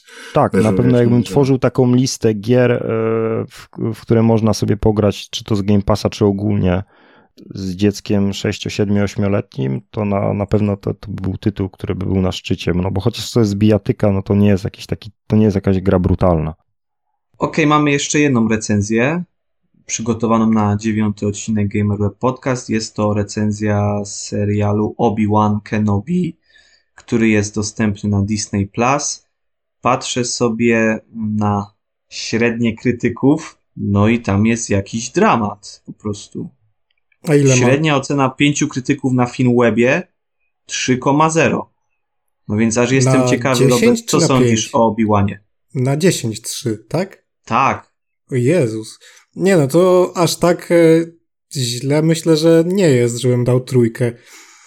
Ten film, e, to znaczy ten serial, to jest taka definicja ambiwalentności, bo ma bardzo dużo dobrego, ale równocześnie ma też bardzo dużo e, złego. I to nie jest tak, że te e, dobre i mm, złe rzeczy się niwelują i wychodzi nam e, średni serial, tylko jakby istnieją e, obok siebie i oglądając odcinki mm, w pewnej chwili się bawisz super, by za chwilę poczuć zażenowanie i nudę. Więc w sumie myślę, że temu serialowi by wyszło na lepiej, gdyby sprawdziły się pierwotne plotki, czyli takie, że to miał być film, no ale jednak postanowiono ten dwugodzinny film uzupełnić do sześcioodcinkowego serialu i przez to on ma bardzo dużo e, niepotrzebnych e, scen. Myślę, że gdyby koncentrował się głównie na mm, Obiłanie i jego podróży, a także E, relacjach z Vaderem, no to byłoby to super widowisko. I nawet jeżeli ktoś chce sobie zrobić taki eksperyment, to może odpalić sobie Movie Makera i powycinać wszystkie niepotrzebne sceny. No i myślę, że mu wyjdzie taki dwójpół godzinny film, który będzie, na, który będzie naprawdę fajny. No ale jednak w takiej formie serialowej, gdy musimy się przebijać przez e, sceny z inkwizytorami, no to no, no okej, okay, ale mogło być lepiej. Ja jednak e, pomijając sobie właśnie te e, głupkowate e, sceny, bawiłem się super, bo jednak e, jeśli chodzi o Gwiezdne Wojny, jestem chyba fanem e, prequeli, co jest dosyć e, nieoczywiste, no a ten serial rozwija mm, relacje Obi-Wana i Anakina, teraz Vadera. Polecam, ale żeby mieć z tyłu głowy, że tam mnóstwo jest nudy i żenady, obok świetnych rzeczy. Ktoś jakieś pytania może ma do Obi-Wana? Tak, tak. Ja chciałem zapytać, jak myślisz, czy Obi-Wan Kenobi byłby gościem dziesiątego odcinku Gamer Web Podcast? Są szanse? No może. Tak, e, myślę, że są szanse, tylko musimy się skontaktować e, z planetą Tatooine, więc może trochę nam e, zająć połączenie, więc będziemy mieli dosyć dużego laga pomiędzy tym, co e, my mówimy, a co mówi Obi-Wan. Ale my a, jesteśmy przyzwyczajeni jesteśmy do, do takich trudnych tak. warunków technicznych. Dzisiaj Kasjan nagrywa na e, mikrofonie z laptopa, ty nagrywasz się na telefon, więc no, tylko my z Tomkiem trzymamy jakieś wysokie standardy na tym podcaście. To na pewno. Dobrze, to okej, okay, to będziemy e, starać się ściągać Obi-Wana na dziesiąty odcinek. Mm, na zakończenie dziewiątego może przejdźmy do premier e, lipca. No, bida z nędzą przez wieś pędzą, ale może jest coś, co Was interesuje, także może zaczniemy od Tomka. Czy jest coś w lipcu, co chciałbyś zagrać? E, tak, nawet więcej niż jedna rzecz, ale e, ograniczę się tylko do jednego tytułu, tego na który najbardziej czekam, czyli e, Xenoblade Chronicles 3.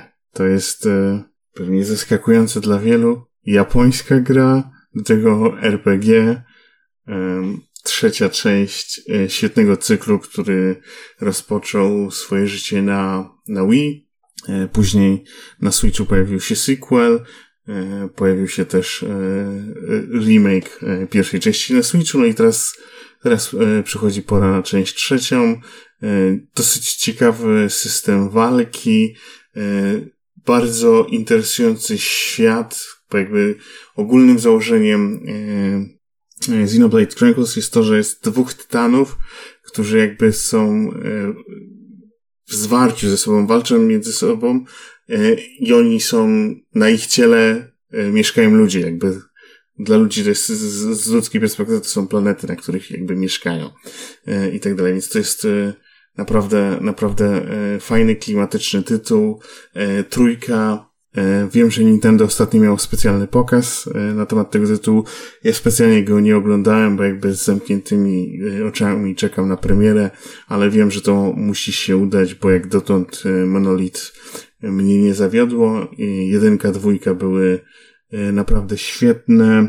Mm takie DLC spore do, do dwójki Torna też było super, więc tutaj e, wiem, że ten tytuł będzie, będzie wypasiony. On chyba 29 lipca wychodzi, jakoś pod koniec miesiąca i, i po prostu liczę jakby minuty, minuty do premiery, bo to będzie coś, w co, w co będę e, ostro katował, e, tak jak w poprzedniej części. Robert, twoja gra na lipiec? Gra z kotem. Stray. To jest dosyć ciekawy pomysł, no bo jakby gra, w której kontrolujemy kota, który porusza się po cyberpunkowym mieście, w którym nie ma e, ludzi, tylko są maszyny.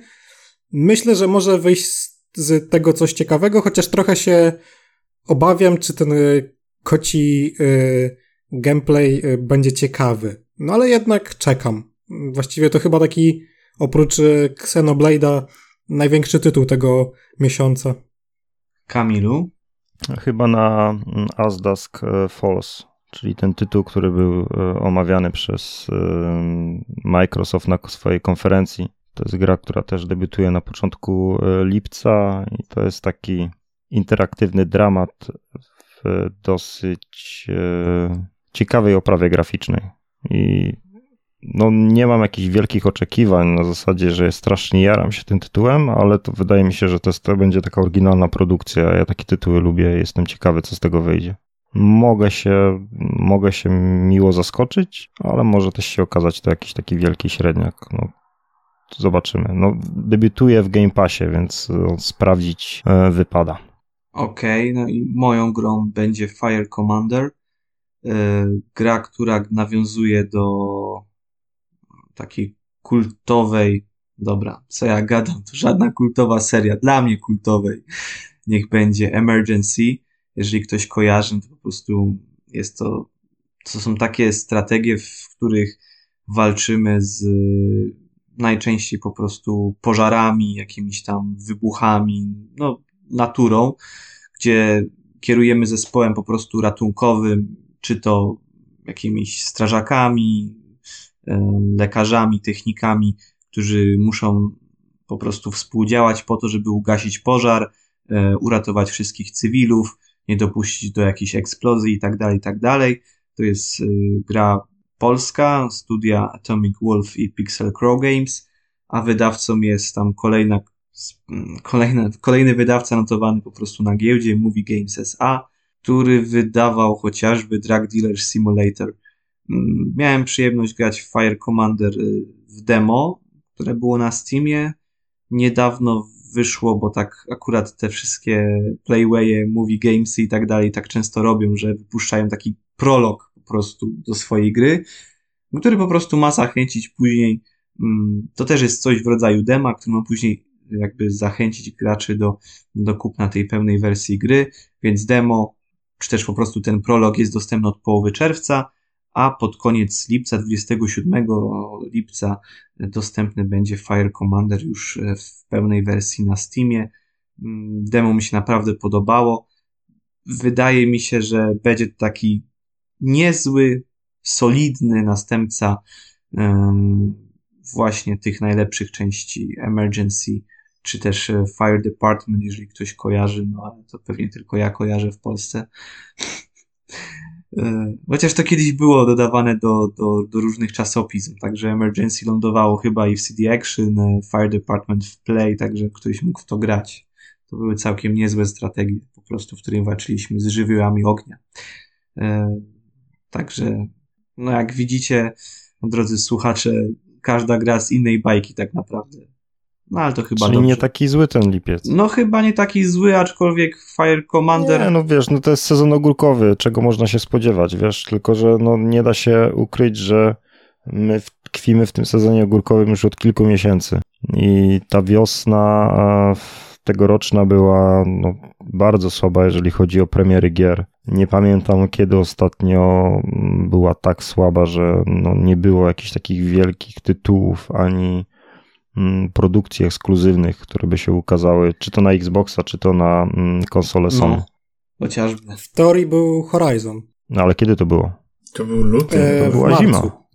Bo marzec był takim bardzo silnym e, miesiącem, kiedy wyszedł zarówno Horizon i Elden Ring, no a później wszystko w lutym, w lutym.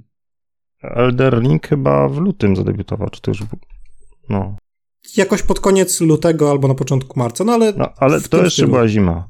I Horizon Forbidden West chyba też jeszcze zadebiutował zimą. Tak, no jeśli liczyć tak. E, kalendarzowo, no to tak, no to, to, to jeszcze była Chociaż no... Czyli wiosna była słaba. No. no. Nie, nie, Horizon zadebiutował 18 lutego 2022 roku. W lutym? o Jezus, lutym. ja myślałem, że to było nie, w Luty marcu. jeszcze był spoko. Luty... Dying Light też to był lutym, luty, nie? W marcu tak. chyba no właśnie... było Tokio, tak? Tokio było w marcu. Początek był silny. Tokio, później tak, tak, był tak. Shadow Warrior trójka w marcu. Więc ten marzec też nie był taki słaby. Były, były fajne tytuły, ale też z drugiej strony tytuły, które jakoś nie przebiły się tak bardzo mm, i nie zdobyły jakiejś takiej wielkiej popularności, mimo tego, że nie miały zbyt dużej konkurencji. Gdzieś ten E- Elder Ring jeszcze on miał taką siłę, że siłę grawitacji, że odpychał od siebie wszystkie inne tytuły i skupiał całą uwagę na sobie przez kilka tygodni. Więc tutaj rzeczywiście, no lipiec wcale nie jest jakoś gorszy od, od czerwca, mi się wydaje, czy od maja. Je, jest kilka fajnych e, produkcji, które się ukażą.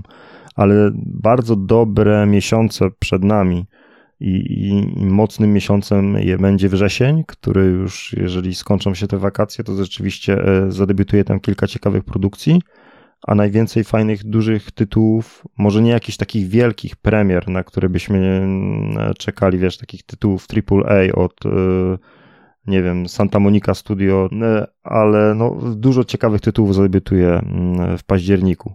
Tamta połowa października to jest taki okres, że no, jeśli nie zdziwię, jeżeli kilka e, produkcji, e, kilka studiów e, postanowi z, z tego terminarza uciec, bo gdzieś 18, 19, 20 ostatnio ciągle słyszę takie daty, jeżeli chodzi o październik, że gdzieś mają zadebiutować nowe gry, więc ten październik zapowiada się naprawdę ciekawie.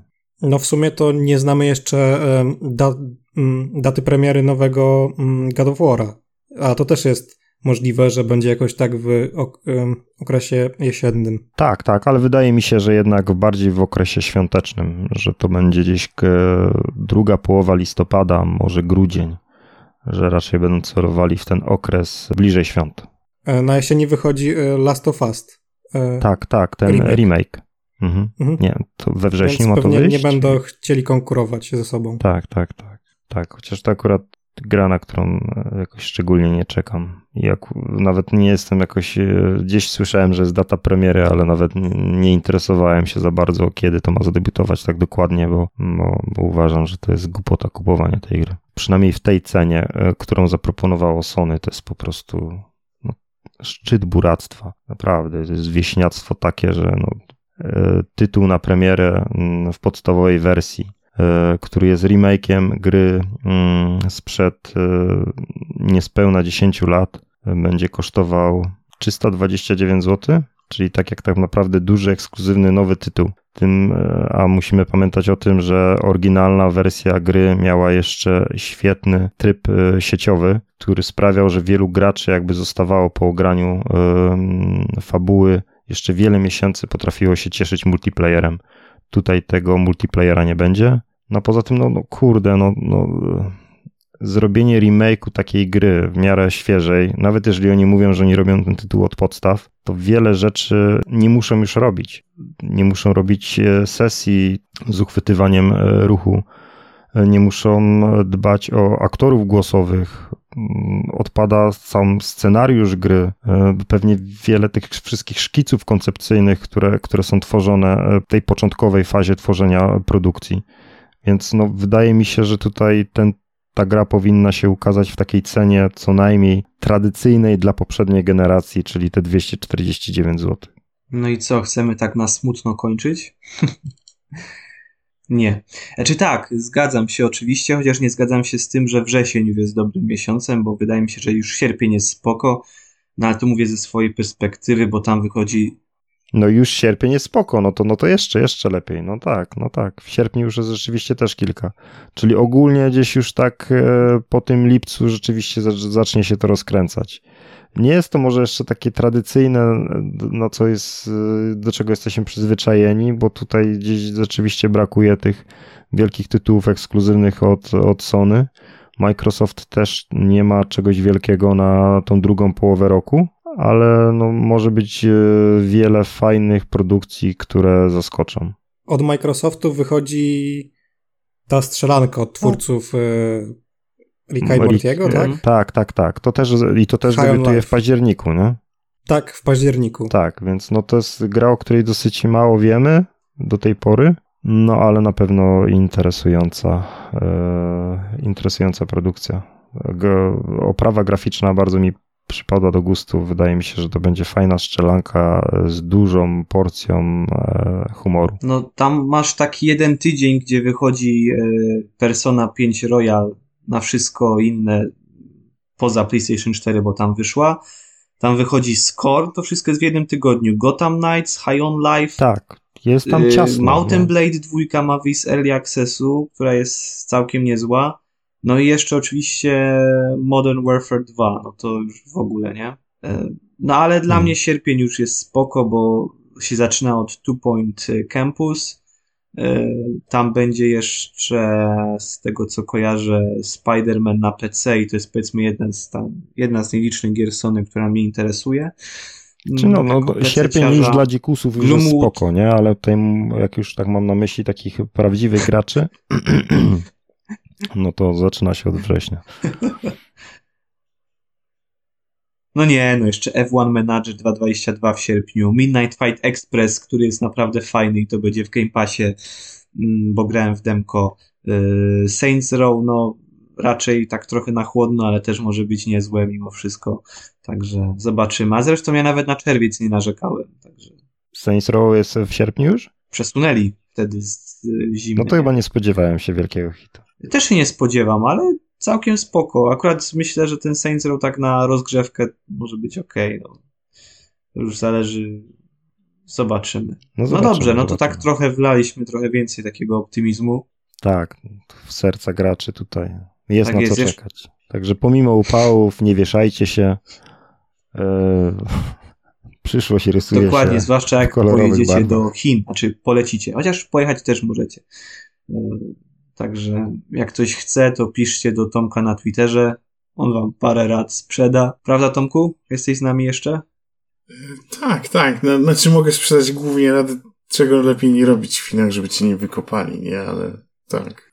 Dobra, okej, dobra, to uwaga, uwaga, kończymy szybko. Y, Dziewiąty odcinek Gameru Podcast, póki wszyscy jesteśmy jeszcze po pierwsze trzeźwi, po, drudzy, no, po drugie, no nas po prostu wszystkich słychać i sami siebie słyszymy. Także było mi bardzo miło. Ja nazywam się Kasjan Nowak i byli ze mną Kamil Kościelniak. Cześć. Okej, wszyscy cię słyszeli, dobrze. Robert Heustowski. Do usłyszenia. Ciebie też było słychać, ale trochę gorzej, ale mam nadzieję, że w postprodukcji będzie to lepiej ciebie słychać. I Tomek Piotrowski. E, Co idziemy? Dobra, to było coś po chińsku chyba, ale to nie było te Ying Yong, także było fajnie. No więc y, co? To za następne dwa tygodnie znowu się słyszymy. Będzie to dziesiąty jubileuszowy odcinek. Pa, pa. Cześć.